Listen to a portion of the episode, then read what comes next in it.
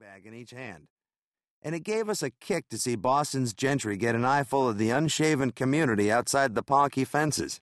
The pawn shops and strip bars along our 18th hole bordering Geneva Avenue, the ratty blue collar cemetery out our front windows, the spirited youth who populated the Roosevelt Park projects off 5 and 13 having their innocent fun with needles and small arms fire.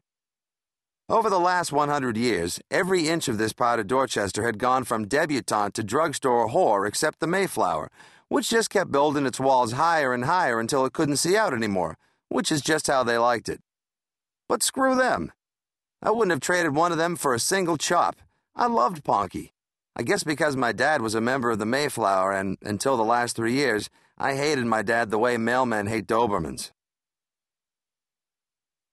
Anyway, on this particular Thursday, it was the usual cast of crossouts and out of round humans, who probably should have been taken out of play years before. 120 yards behind us, Hoover, our fifth, was taking his sweet time hitting his shot, despite playing against nobody for no bet at all. I believe it's your turn, Hoove, Dannie yelled, knowing all the while that there was no such thing as turns at a free for all, etiquetteless joint like Ponky.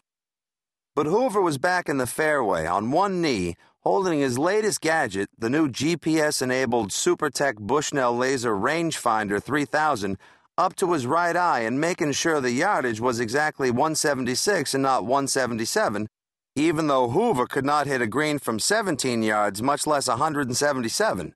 There was a reason we called him Hoover. He sucked. What are you, Patton? Two down yelled. Hit the fucking ball. Hoover rose and yelled back, 7% of all shots failed due to lack of precise yardage. Then he stepped up and chunked it about 20 yards. So here we were on the 17th, with me down three, down two, and down one to two down, and needing this hole to have any chance of saving the Claudette Cold Beer Fund. Still, two down was lying four. I was lying two right in front of the green. He was taking a long look at his difficult sand shot, all sand shots at Ponky are difficult on account of there being no sand in Ponky's bunkers. When he announced, I haven't had my throw yet, right? I was hoping he'd forgotten. Yeah, that's right, I grumbled. You get one throw aside. And two down got out of the bunker, walked over to my ball, picked it up, and threw it over the 12 foot high hedge into the Mayflower Country Club. Then he returned to his shot without comment. One really needs to think out all bets with two down in advance. As we came to the picturesque 18th hole at Ponky, with its unforgettable view of Manelli's dry cleaners on the left, I was down $200 all day to two down. I needed something big on the last hole to bail me out. Christ, I moaned. Do we have to do this now? Two, I need a get even. Two looked at me and said, quite firmly, Okay, you know what? No. But you haven't even heard it yet, I said. Unless the get even is you chew off your left hand before you play this last hole, I don't want any part of it. No, it's better than that. I'm offering you a simple wager. If there is one thing a true chop will not turn down, it's the offer of a simple wager.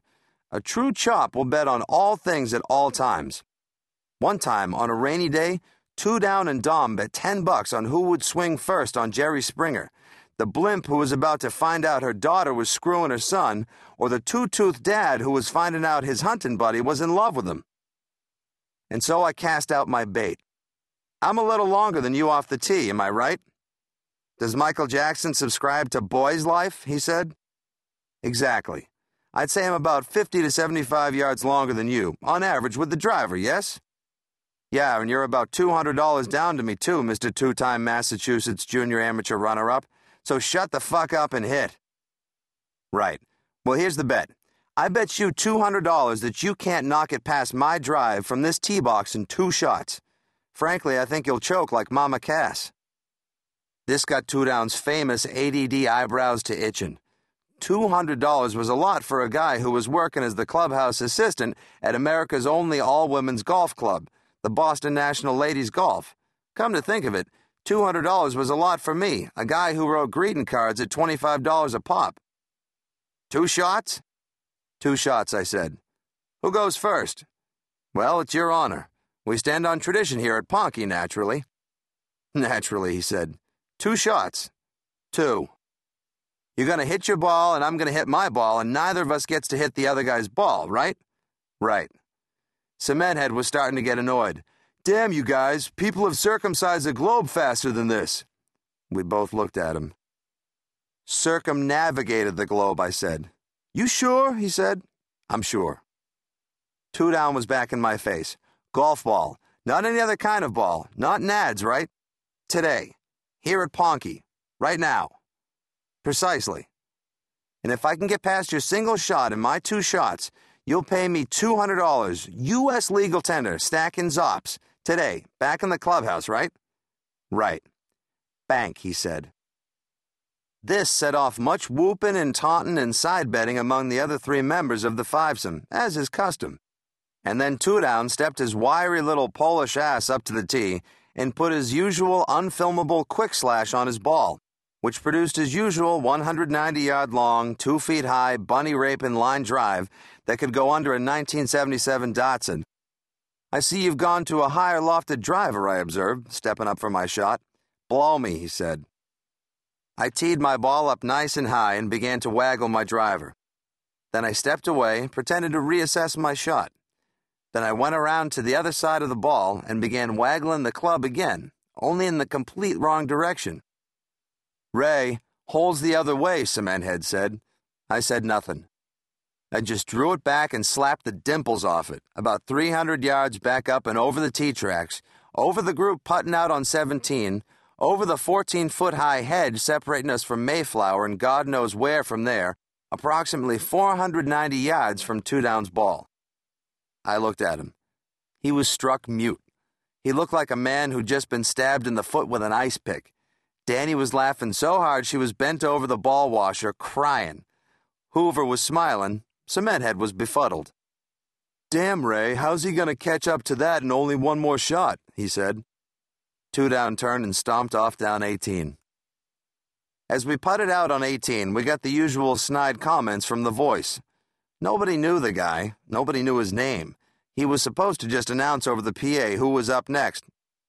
Crumpacker, eight minutes and the like, but he could never help adding his little chippy remarks. He was pretty funny, the voice, until he noticed you. The group coming down 18, he announced to us then. Bad news. There's a job fair coming to town. You can hide at my house. But the bad news was worse than that, and it was very real. It came the next day. I knew it as soon as I saw Blind Bob's face. You should sit down. How do you know I'm not? Sit. I sat. Frog hair Sellin. I started to feel a little lightheaded. Sellin? Yeah, it sucks huge, doesn't it?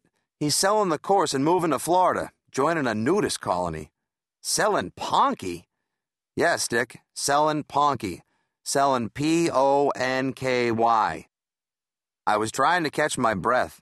I guess I completely passed over the disturbing idea of frog hair nude and went to the truly paralyzing news. Ponky was my happy place.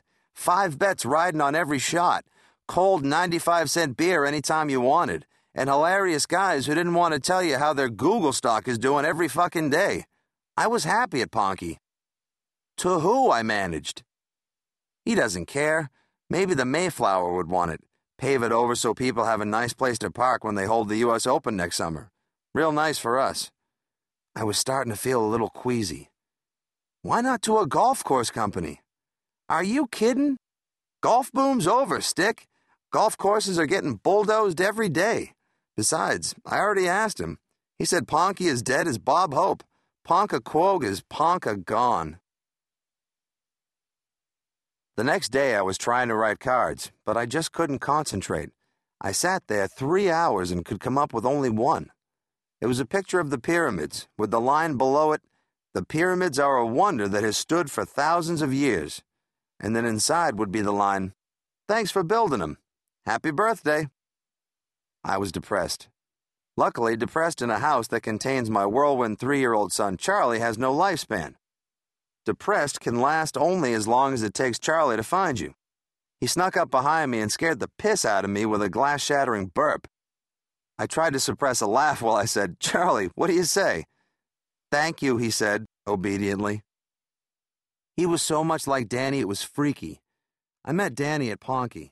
She was straight out of Little Rock, the Spitfire.